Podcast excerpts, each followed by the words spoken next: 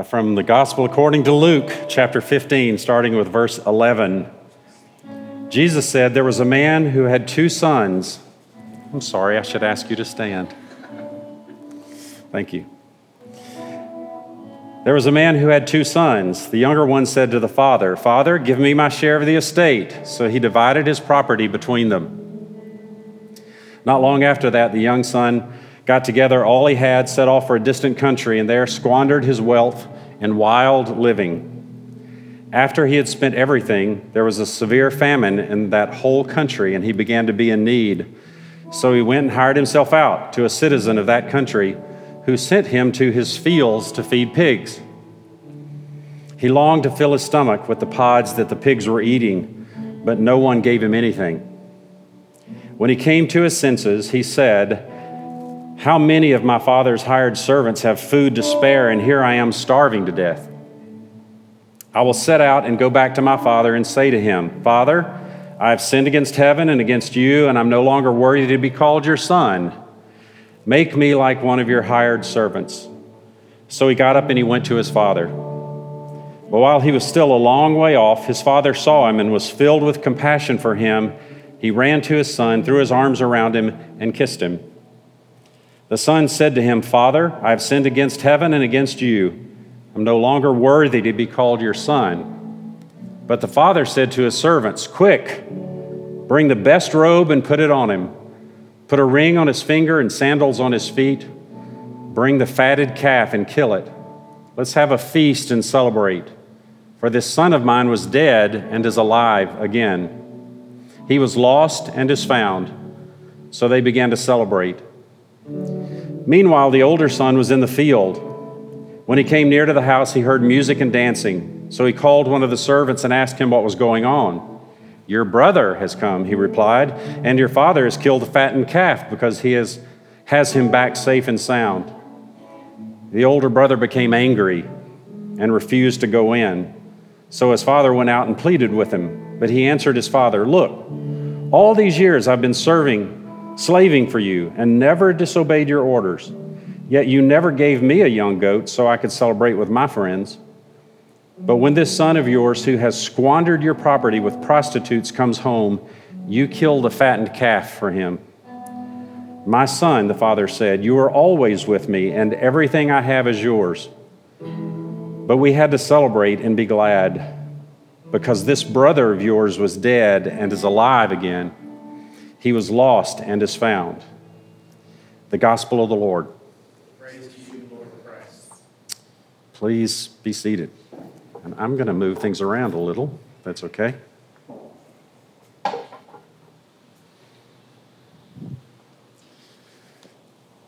When the music finished and David said, We'll now hear from the word, my son leaned forward and said, Dad, is that you?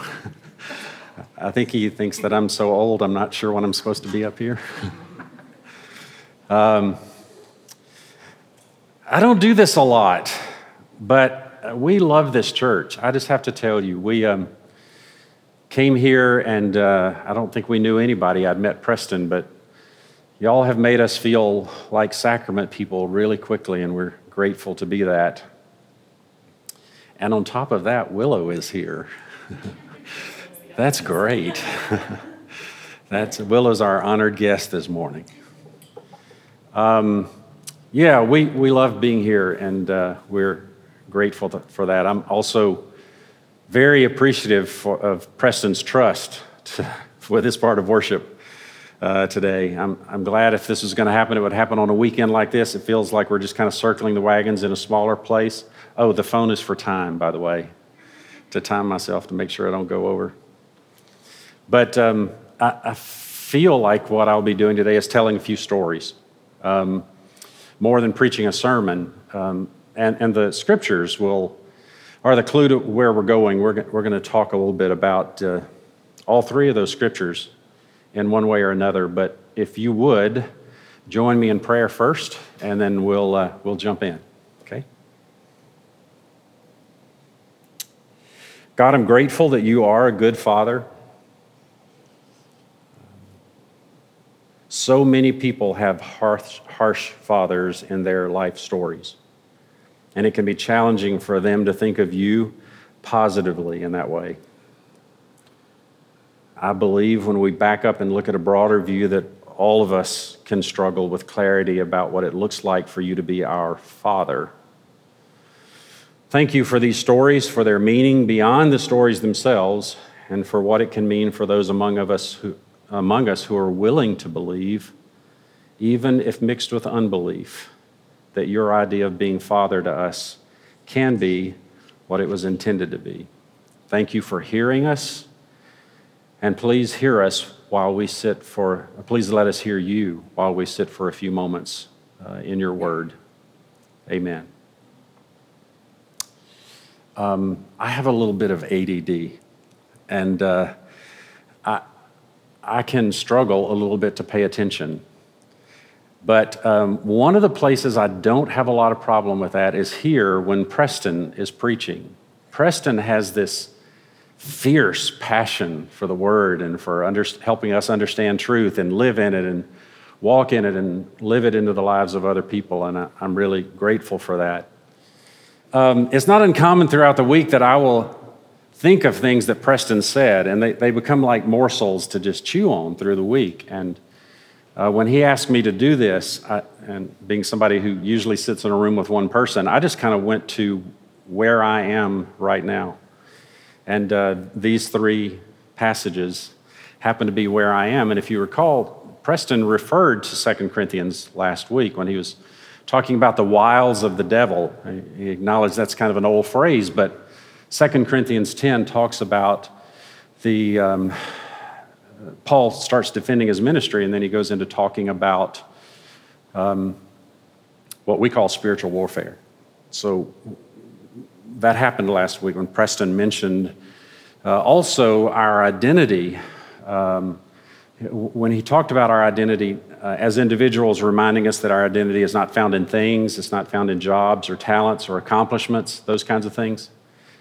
My, wandered, my mind did wander for a few minutes, but it went to a good place. Uh, and, and I've chewed on that all week.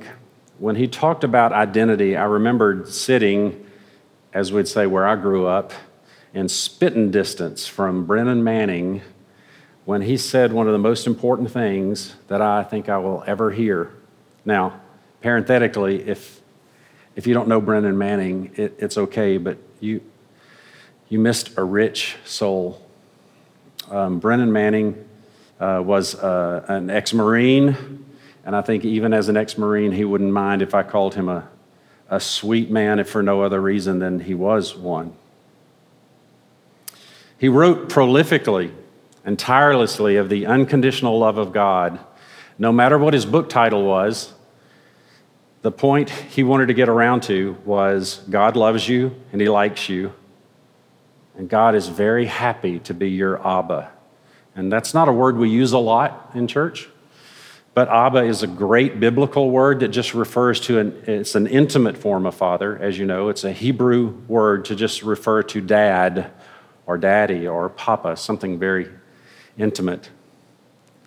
Uh, so, Brennan wanted everyone to feel and to trust the love that God the Father has for them. And he often said that the greatest work that we have to do is to accept the acceptance that we already have in Christ, which means because of Christ. We have acceptance with the Father already because of who Jesus is and what he's done. Jesus invades our space with his approval of us, and we respond to what we understand about him and his presence at the core of our beings. And then we grow in that understanding. Christ, having given us his righteousness, righteousness, then shows us off to the Father, who doesn't see our unrighteous acts. He sees Christ's righteous nature in us and accepts us to the full, and that never changes. Brennan was a priest I, I am going to move on from Brennan, but I want you to hear these things about his message. Brennan was a priest. Um, he also got married, which, as you know, is not common among priests, which made the church say to him that he couldn't be a priest anymore. He was also referred to sometimes as a heretic because of some really bold and courageous uh, messages that he preached about some uncomfortable topics. And Brennan was an alcoholic.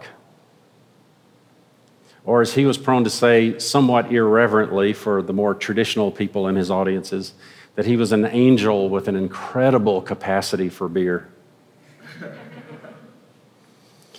Brennan was a man who, whose painful early years caught up with him inconveniently, and he would seek quick relief in alcohol. And true to the ways of any of us who can be riddled with shame, Brennan would, by his own admission, lie to cover up his failures. But his failures never caused him to give up on the truth of the big picture, and he preached it with laser focus. Uh, I read a blogger um, who gets Brennan. He understands what Brennan is trying to say, and he said this, and I think this is very true. As I see it, Brennan got the core element of the gospel, the grace of God, right on the money. We can have the most pristine, well formulated understanding of the Bible and still miss God's unfathomable grace. We can have all the right answers and give to give to people in an apologetics discussion, but if we do not experience the answers that we give, then it's simply an academic, intellectual discussion with no life changing power. I often say that Brennan helped raise me in the faith. I came to Christ later in my life and I began reading, and Brennan was one of those men who spoke into my life. I didn't know him personally. In fact, the first time I ever saw him in person, I was too starstruck to go up and introduce myself because he was the guy who was reading all of the, writing all of these books. But he and several authors spoke into my life in such a way that they raised me in my faith. They were lodestars to a wandering, questioning, sometimes spiraling younger version of me that had no center, no anchor, no sense of self, no sense of value. Some days, some seasons of my life, gratefully fewer over time, can feel as though I haven't gotten too far from that younger self. The enemy of our soul hates the peace and the joy that God has provided us in Himself. So that's why what Brennan said at that retreat, uh, as he does around the world, or did around the world, was so profoundly important to me. He said this Your primary identity is not male or female, mother or father, son or daughter, clergy or layperson blue collar worker or white collar worker. Your primary identity is not an attorney at law, it's not physician, it's not dentist. Your primary identity is that you're Abba's child. That's how he knows you. That's how he relates to you in this moment. And then he said, I can only stutter and stammer about the life changing nature of the Abba experience freedom from fear of death, freedom from the fear that I might betray Jesus by my own malice, and freedom from the fear of life. God used Brennan Manning to plant the truth about my identity deeply in me. That I'm a child of the Father, Abba's child, and, by that, and that by the will and grace of God Himself. Now, by Abba experience, Brennan was referring to the transformation that begins to overtake us as we learn what it means to be a child of God and what being a child of God looks like to us as sinners adopted into God's family by God Himself, who wanted to be more than the authority figure. He wanted to be Abba. The Abba experience is described beautifully in the story of the prodigal son. So I just want to revisit a few of those verses for a few minutes. Uh, early in Luke 15, uh, or the particular passage about the prodigal son, um, there's this reference about the son asking the father for his inheritance. And it seems like this is just passed over quickly and capriciously. The son asks, the father gives. But be very clear about the fact that this was a profound insult. To ask for your father's inheritance and leave was a profound insult in that time, in that culture. But the father uh, acquiesced to his wishes. Uh, this brought, no doubt, deep pain and humiliation to his father. Later, after things aren't working out quite the way the son hoped they would work out, uh, it says he came to his senses, or he came to himself, which is an interesting phrase that we use so commonly. Sometimes we don't, it's one of those we don't necessarily stop to think exactly what that means, that he came to himself. Um, how do you suppose it happened that he came to himself? Uh, we may reason that a pigsty will do that for you, but how did he end up there with the pigs? I'm not asking about the decisions and the motivations.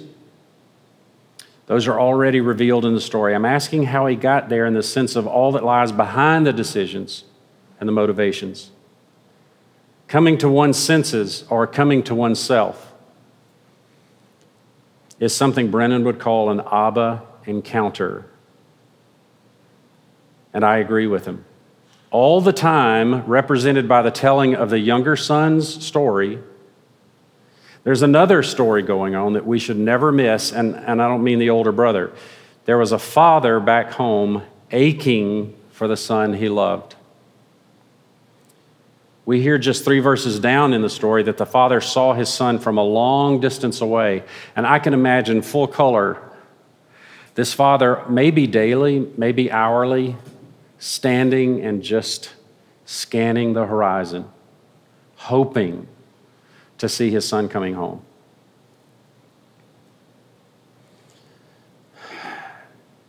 You and I can be prodigals, and our Father is waiting, watching, and ready to celebrate. I believe that God orchestrates circumstances that will heighten our understanding of the eye opening grace of our Abba. I do believe that God will orchestrate circumstances that will get our attention, that will bring us to ourselves, bring us to our senses. There's another uh, place just below that where you, you, see the son becoming aware that uh, things are not going so well. And so he begins imagining going home and talking to his father. And he gets, I think he gets a little nervous. I'm not sure. But he prepares this speech Father, I have not been a good son to you. Father, I have done this. I don't deserve to be treated like. And he plans out this speech. Uh, here's this son of father feeding pigs better food than he was eating. And he decides to go home and he prepares and rehearses this apology.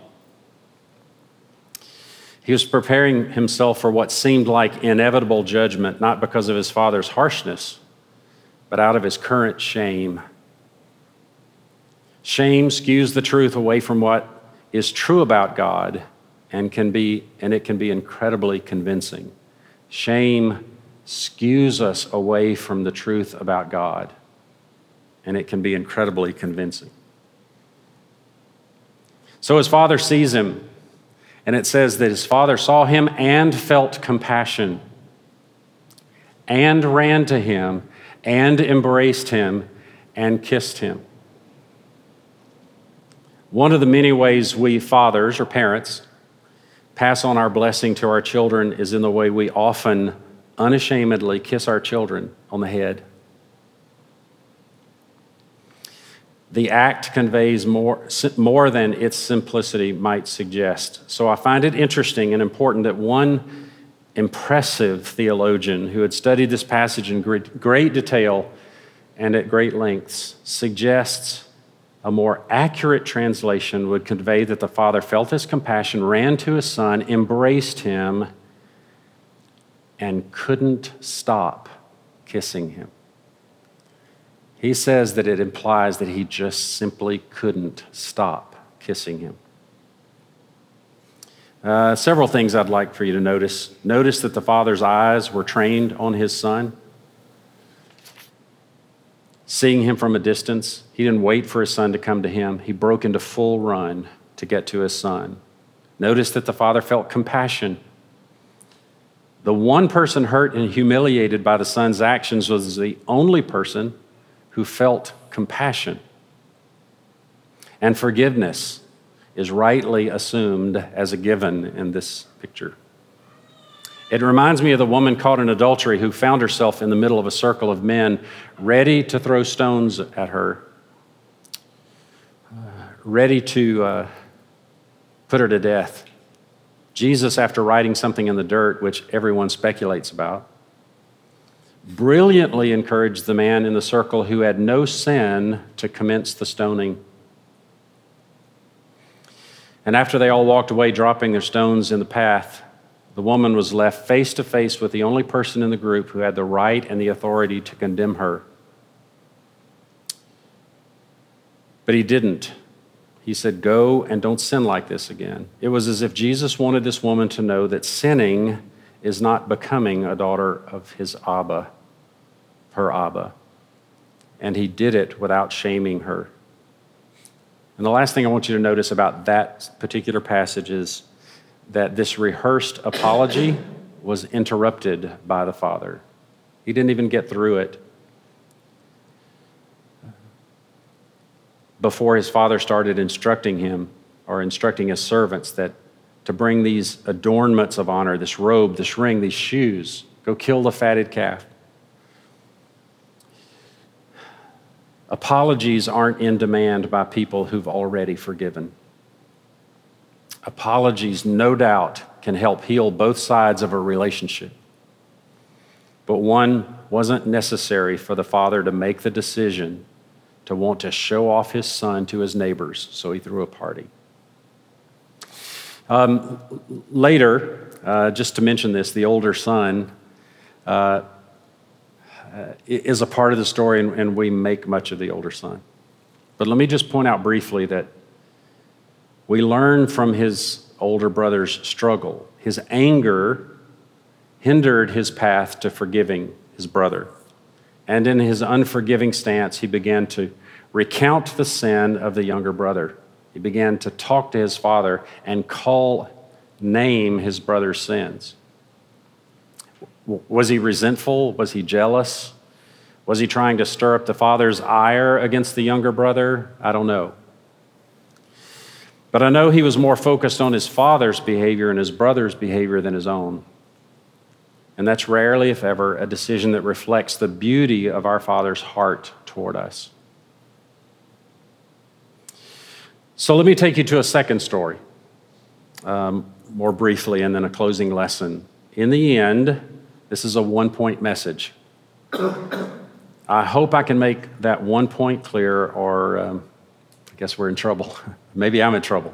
But it's one point I want you to hear. I want you to hear something you'll chew on through the week and let it nourish you and hopefully change you. Uh, in the Song of Songs, or the Song of Solomon, as we've called it for a long time, in the second chapter, verses 10 through 14, um, we're reading about this man and this woman who are lovers. And there is no doubt that this story acknowledges the erotic nature of the beautiful love between a man and a woman. Yet, just as the New Testament refers to God as his bride, uh, the church, God refers to the church as his bride, the story is also about the Father's pure love for us. I want to quote you a slightly abbreviated version of those verses in chapter 2, but one that is true to the biblical text that was read earlier. It says, Come now, my love my lovely one, come. For the winter is past, the snow is gone, the flower appears in the land. The season of joyful song has come. The cooing of the turtle dove is heard in our land again. Come, my love, my lovely one, come. Let me see your face. Let me hear your voice. Your voice is sweet. Your face is beautiful. Come, my love, my lovely one, come.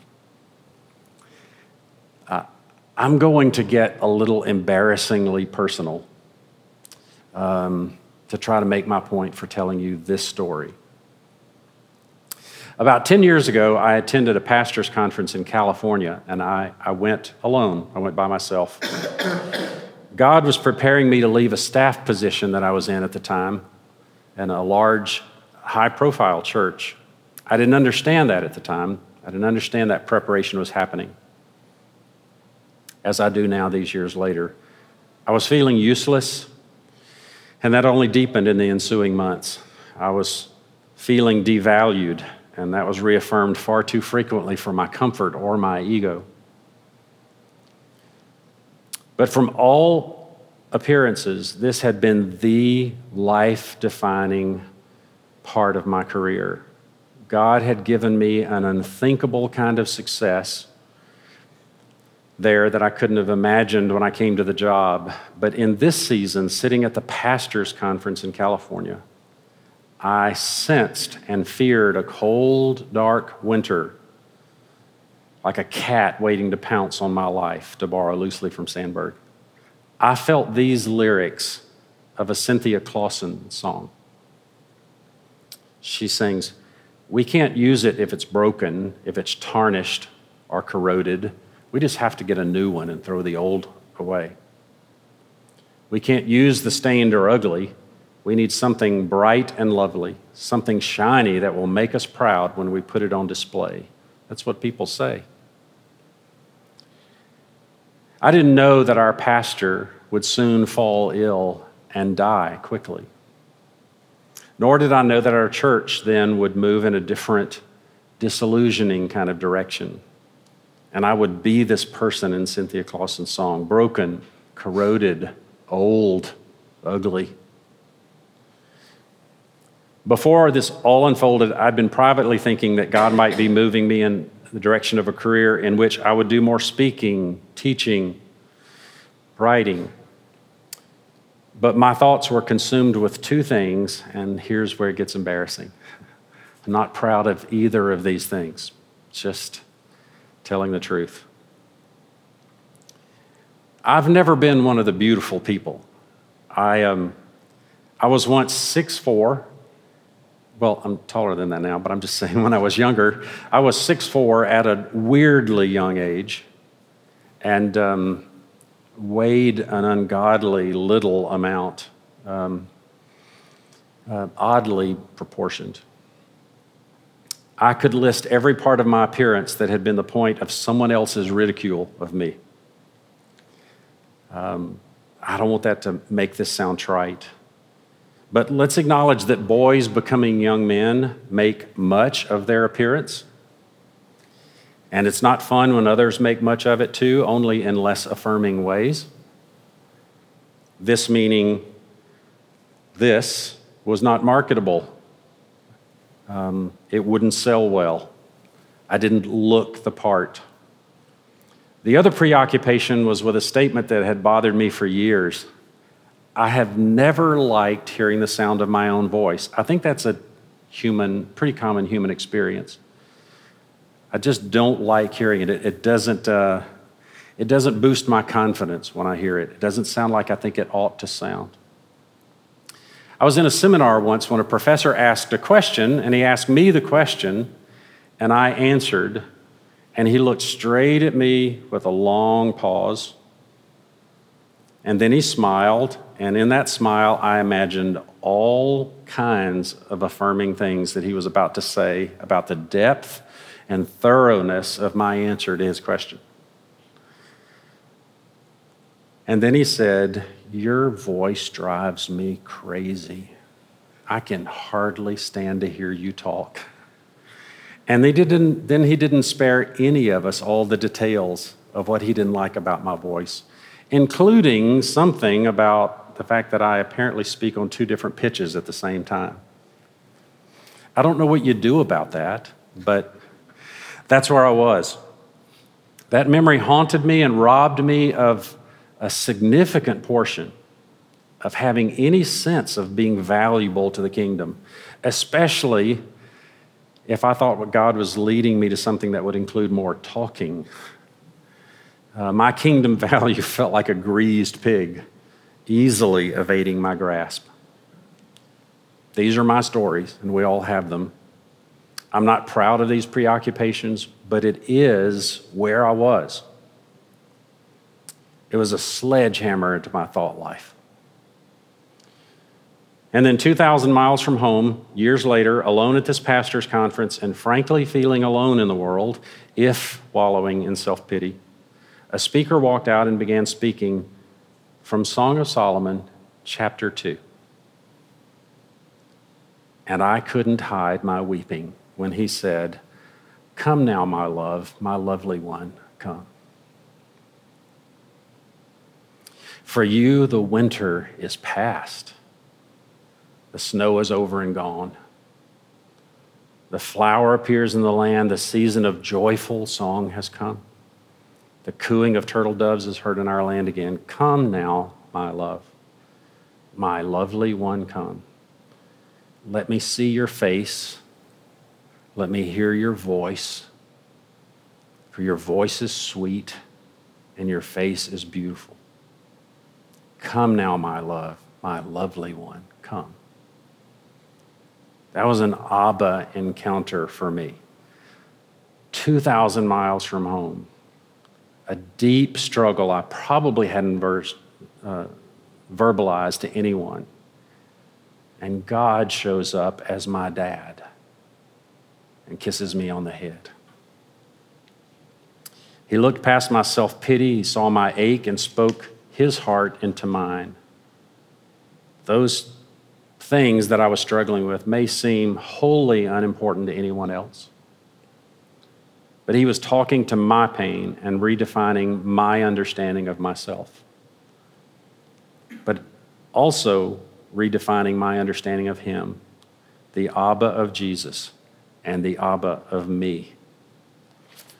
Through the hearing of his words, I came to my senses like the younger son. God is always at work to bring us to his ways, to his thoughts, and to him. Let me tie this up. Last week, Preston referenced the Second Corinthians passage we read earlier. And in the early verses, Paul is defending his ministry, and then he begins to talk about something that we often refer to as, as I said earlier, spiritual warfare. So Paul says these things Although we live in the flesh, we do not wage war according to the flesh. Since the weapons of our warfare are not of the flesh, but are powerful through God for the demolition of strongholds. This is about as descriptive a language uh, for those of us who are visual people. This is visual language. He's saying that God's power that He gives us to defeat the enemy's work against us is powerful to, it literally says, to pull down strongholds that exalt themselves up against the knowledge of God. It's like I'm sitting here and these things exalt themselves up between me and God, and I, I don't learn much about God. I don't see Him. It keeps us apart. So, one of the things it says is that God pulls down these arguments that exalt themselves up against knowledge of Him. It gets between us and an accurate view of who He really is. Abba, Father, has made us His children. He brings us to our senses by pulling down lies that strive to prohibit our knowledge of Him. He wants to reveal himself. So he gave us ways to war against strongholds, to war against ineffective beliefs that do not line up with his, his perspective of us. Because our Father wants us to know him and to know him intimately as Abba. If we, being human, know how to give good gifts to our children, as the scripture says, how much more the Heavenly Father gives good gifts to His children. If the essence of being Christian is becoming like Christ, and I think it is, once more I agree with my brother Brennan that somewhere in our priorities we will long to know the Father as Abba, not just the guy who has control, but the guy who wants to know us wants to be known by us, wants to be our father, our dad. the way Jesus sought to know him. Jesus said that he only did what he heard his Abba telling him to do. The night before his crucifixion, he says to his Abba, Please let this pass, but not what I want, what you want. One of the most powerful experience, experiences that any of us can have is when expecting condemnation to receive mercy, grace, kindness, blessing. Some of the greatest change that comes into any of our lives happens when we're expecting condemnation, but we get mercy, blessing, like the younger son. We are Abba's children, sometimes faithful, sometimes prodigal ourselves. How often we expect judgment from our Father when the truth is, He has run to us, He has embraced us, and He simply cannot stop kissing us. Let's pray.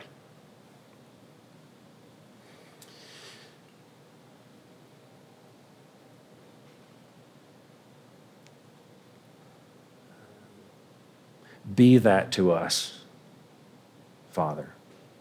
Be Abba. Help us by your power to bring down strongholds, beliefs, arguments, as the scriptures say, that tell us you're somebody you're not,